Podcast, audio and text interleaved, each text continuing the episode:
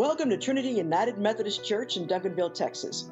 Today we continue our new sermon series entitled Wound Management. What is one thing a church and a hospital have in common? Both are in the business of wound management. Join us now for the message The Wound of Trauma.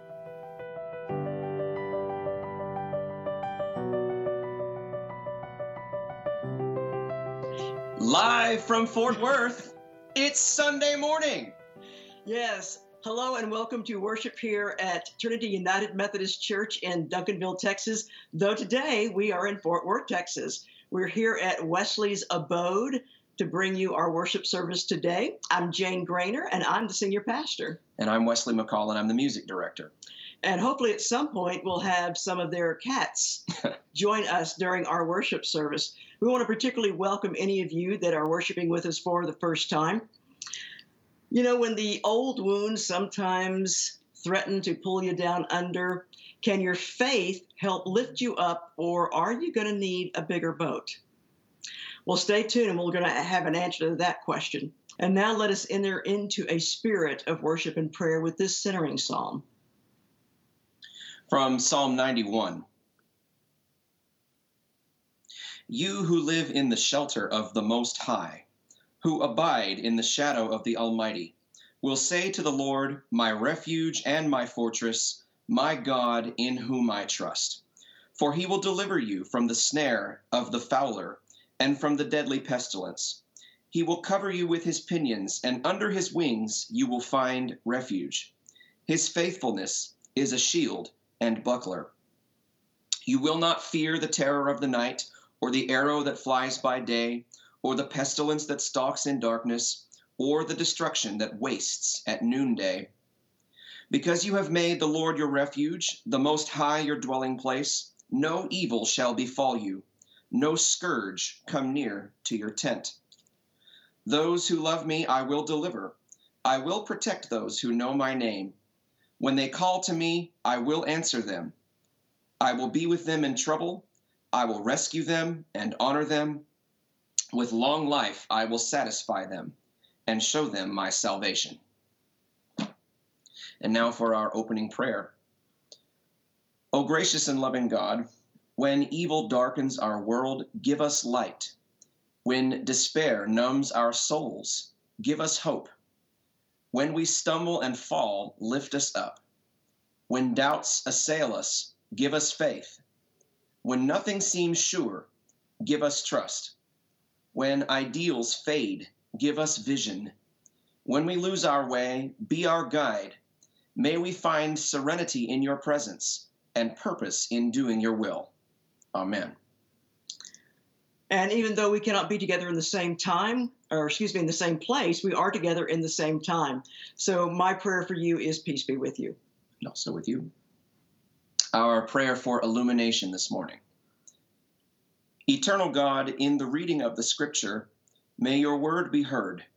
In the meditations of our hearts, may your word be known. And in the faithfulness of our lives, may your word be shown. Amen. Our scripture reading this morning comes from the Gospel of Luke, chapter 24. While they were talking about this, Jesus himself stood among them and said to them, Peace be with you. They were startled and terrified and thought that they were seeing a ghost. He said to them, Why are you frightened? And why do doubts arise in your hearts? Look at my hands and my feet. See that it is I, myself. Touch me and see. For a ghost does not have flesh and bones as you see that I have. And when he had said this, he showed them his hands and his feet. While in their joy they were disbelieving and still wondering, he said to them, have you anything here to eat? They gave him a piece of broiled fish, and he took it and ate it in their presence. The word of God for the people of God. Thanks be to God. You know, every scar tells a story. We don't normally think of the movie Jaws as a funny movie, but it does actually contain several very humorous scenes.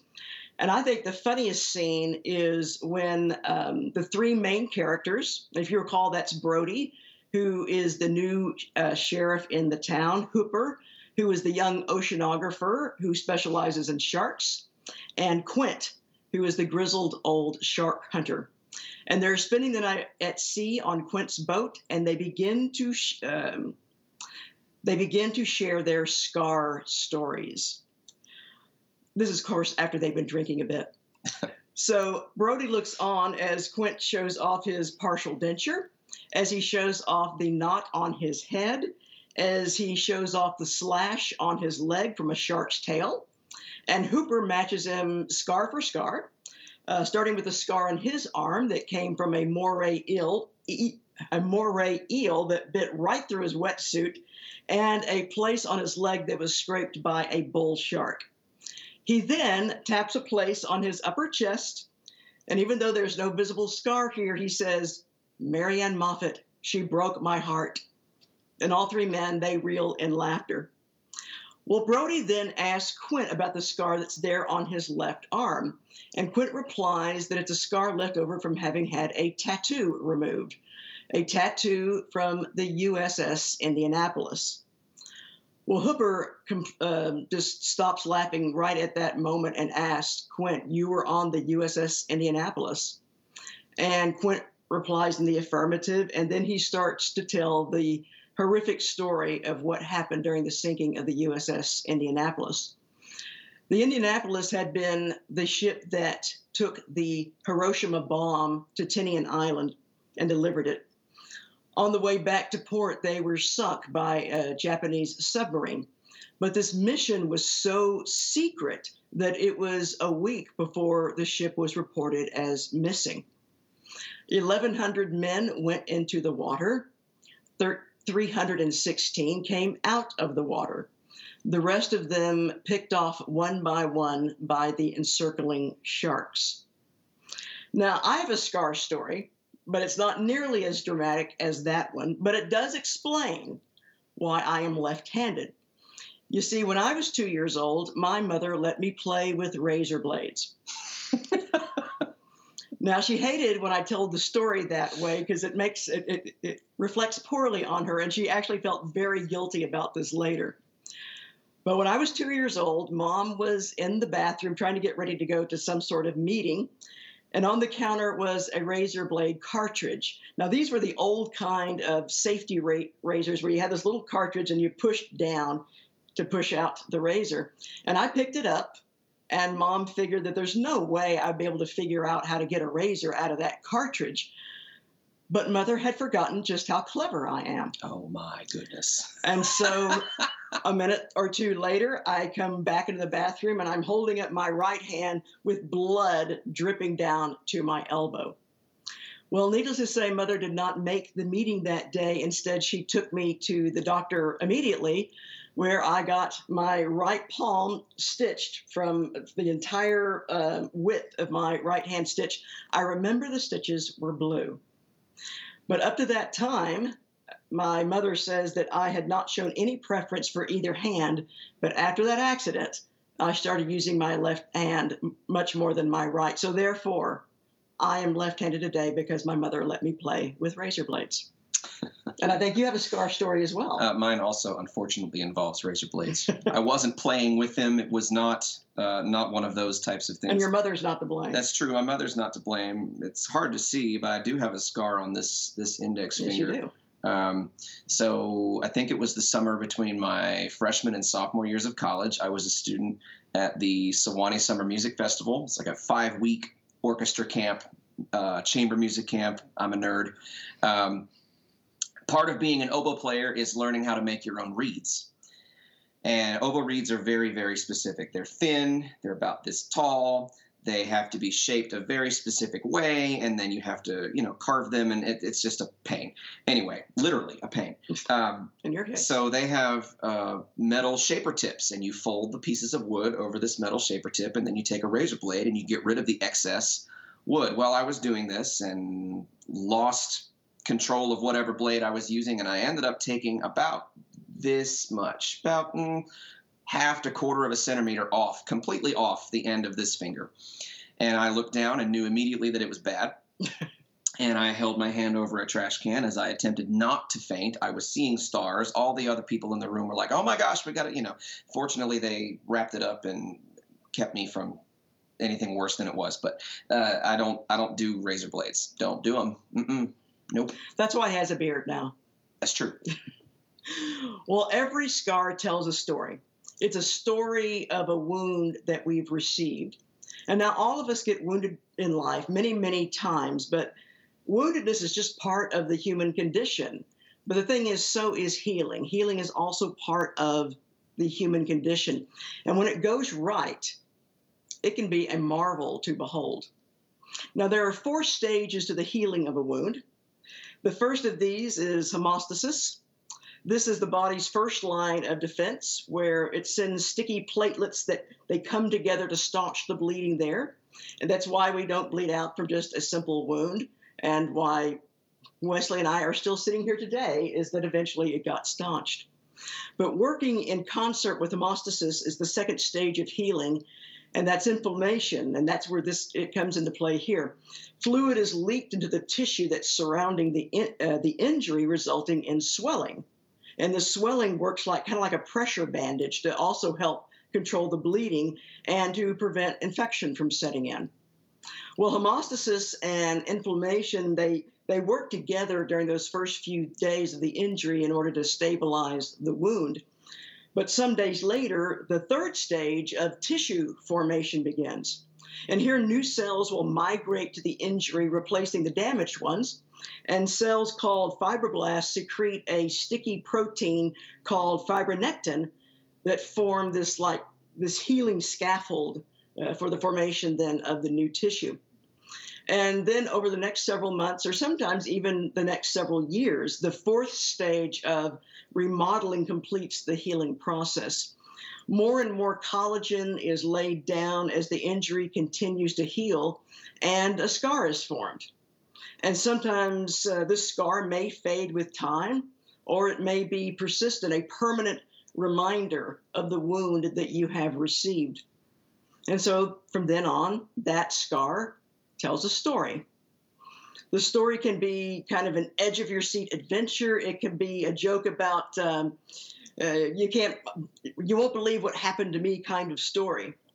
Or it may be a story that is so traumatic that you choose to never tell anyone about it. This can be, can be particularly true of those scars that we cannot see. Richard Dreyfuss made a joke about his broken heart in the movie Jaws, but we all know that broken hearts really aren't particularly funny stories. Emotional wounds can be so painful, in fact, that we often describe them in physical terms. And consider these examples. Um, that woman is scarred. Um, he is raw. Uh, this organization is a bloody mess the leadership is too inflamed for rational thought. Our friendship is ruptured, our marriage is broken. Uh, someone needs to stop the bleeding at that church. Furthermore, emotional wounds can often then manifest itself in physical symptoms, and this is especially true for trauma. Now, I got this uh, from one uh, website. Trauma results from exposure to an incident or series of events that are emotionally disturbing or life threatening with lasting adverse effects on the individual's functioning and mental physical social emotional and or spiritual well-being now like i said all of us experience trauma to one degree or another but many of us have had to deal with much more extensive trauma than have others and the type of experiences that sometimes can lead to this more serious trauma are things like war and terrorism, violence, either witnessing or being the victim of a crime. They can be accidents, they can be natural disasters. It can include rape and sexual assault, physical, sexual, or emotional abuse or neglect, sometimes poverty and oppression, and sometimes living with someone who has mental health or substance abuse problems can bring on significant trauma. And even if we've been fortunate enough in our lives not to have experienced one of these events that leads to significant trauma, Trauma such as this is so widespread that you undoubtedly know someone who has. Now, I've been one of the fortunate ones. Uh, I've not had a particularly strongly traumatic event that has left me scarred, but I have seen it. I've seen it up close and personal, and I can see how trauma can lead to PTSD or a number of other types of psychiatric disorders. And I know what trauma can do to a person, and by extension, what that trauma then does to everyone around them, particularly those who love them. Now, the severity of some traumatic events can hijack the healing process. Sometimes, in the healing of physical wounds, inflammation, for example, can start to run amok. And instead of aiding in the healing, it over responds and it begins to destroy undamaged tissue. In fact, this is what happens to those who get really sick from COVID 19. In trying to fight the virus, the body begins to attack the lungs instead. Likewise, as a traumatic event is unfolding, psychological responses that initially work to protect the psyche later on just become counterproductive. For example, the ability to dissociate in the moment, to to in effect remove someone, uh, to remove oneself emotionally from the scene. Well, that can help you to survive that event. But later, then those memories can become compartmentalized or even repressed. So then the mind then can uh, further healing then cannot take place. And there's even a corresponding physical condition called compartment syndrome. If a injury occurs in an, a hand or an arm or a foot or a leg, the swelling can become so pronounced that it begins to press on the healthy tissue, depriving them of oxygen and causing sometimes that appendage to suffer irre- irreparable damage. And so, to prevent damage, a surgeon will carefully cut open the affected tissue then to relieve the pressure. And likewise, sometimes the pressure that, that is caused by this over compartmentalization of the memories of trauma, that can cause severe psychological damage. And so, the way that that is healed is often through a psychotherapist that will then gently flay that psychic wound open allowing uh, preventing further damage and allowing healing then to come with the re- reintegration of the mind. So then how can our christian faith then assist us in healing the scars of trauma? In what way do the wounds of christ bring healing? And we talked about this last week. We talked about how the prophet isaiah refers to the wounds of christ as Uh, by saying that by his wounds we are healed. In fact, if you think about it, our entire religion of Christianity revolves itself around one of the most hor- horrific scenes of trauma that was ever recorded in history. We usually don't think of crucifixion in terms of psychological trauma, but psychological trauma was certainly part of the reason that the Romans used this particular form of execution. And I can really hardly think of a more traumatic event to happen to a person, either physically or psychologically, than to be flogged and crucified. The emotional trauma was part of the punishment of crucifixion. Furthermore, watching a flogging or a crucifixion could be traumatizing to those who witnessed these events. It would then serve as a deterrent. And again, this was by design from those who practice crucifixion. So, for those who experienced either the physical or the emotional trauma, as we talked about last week, we do know then that we have a Savior that can that intimately knows what it's like to be traumatized, knows firsthand what it's like to go through being traumatized both emotionally and physically.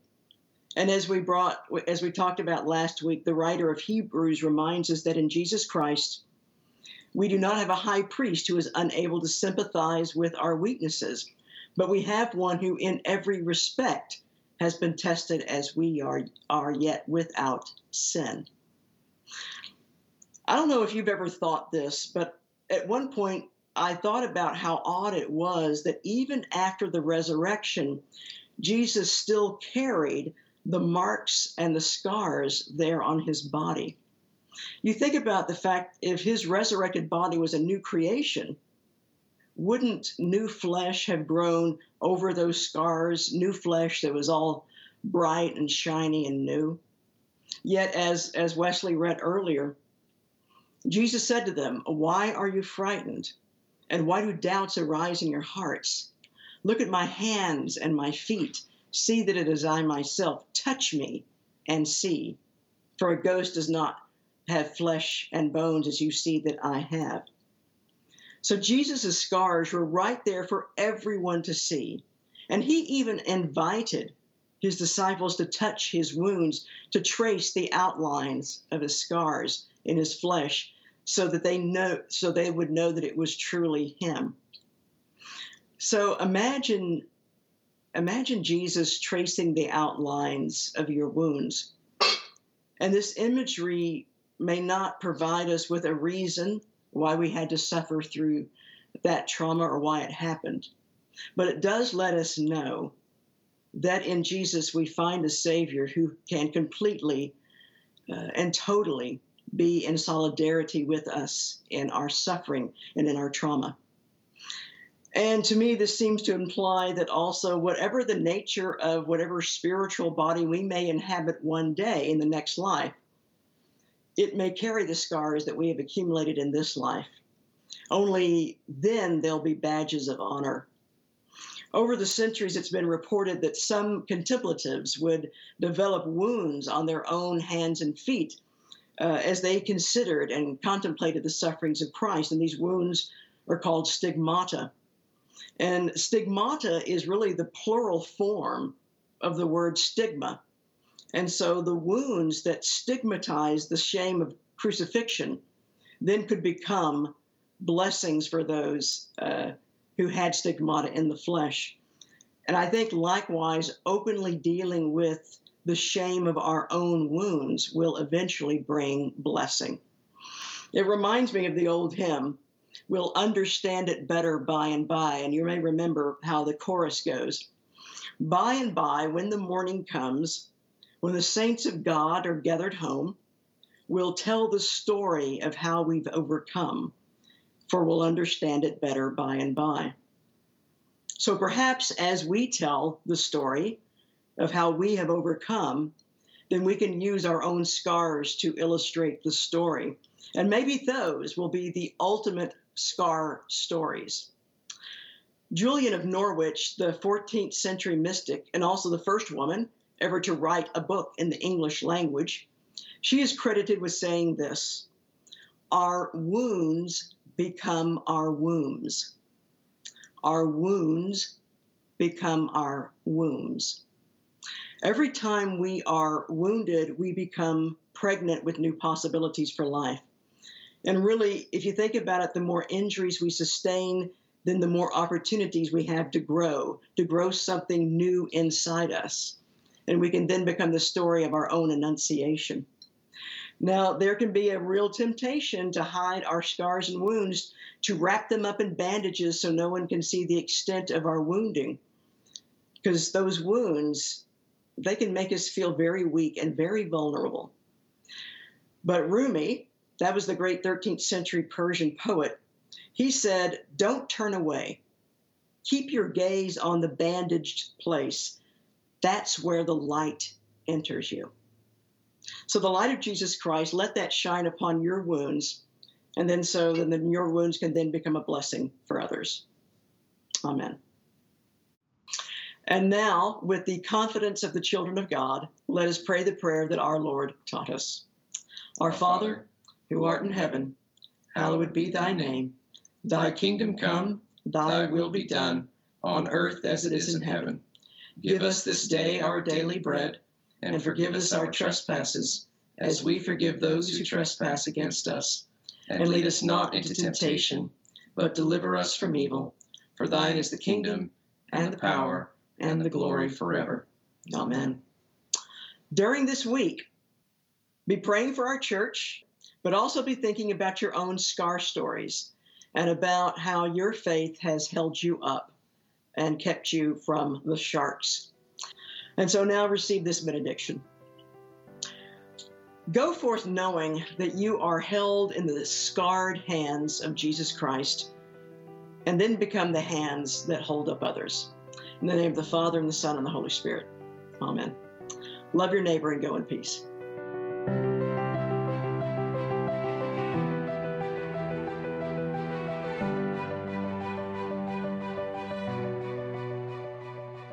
We hope you enjoyed and were blessed by today's service. Join us next Sunday here on Facebook Live at 11 a.m. Next week, we will conclude our sermon series, Wound Management. If you can't join us live, you can always listen to the recording of our service. You'll find that on our podcast, Jane's Most Excellent Church Adventure. God bless you in the week ahead. We'll see you Sunday at Trinity United Methodist Church.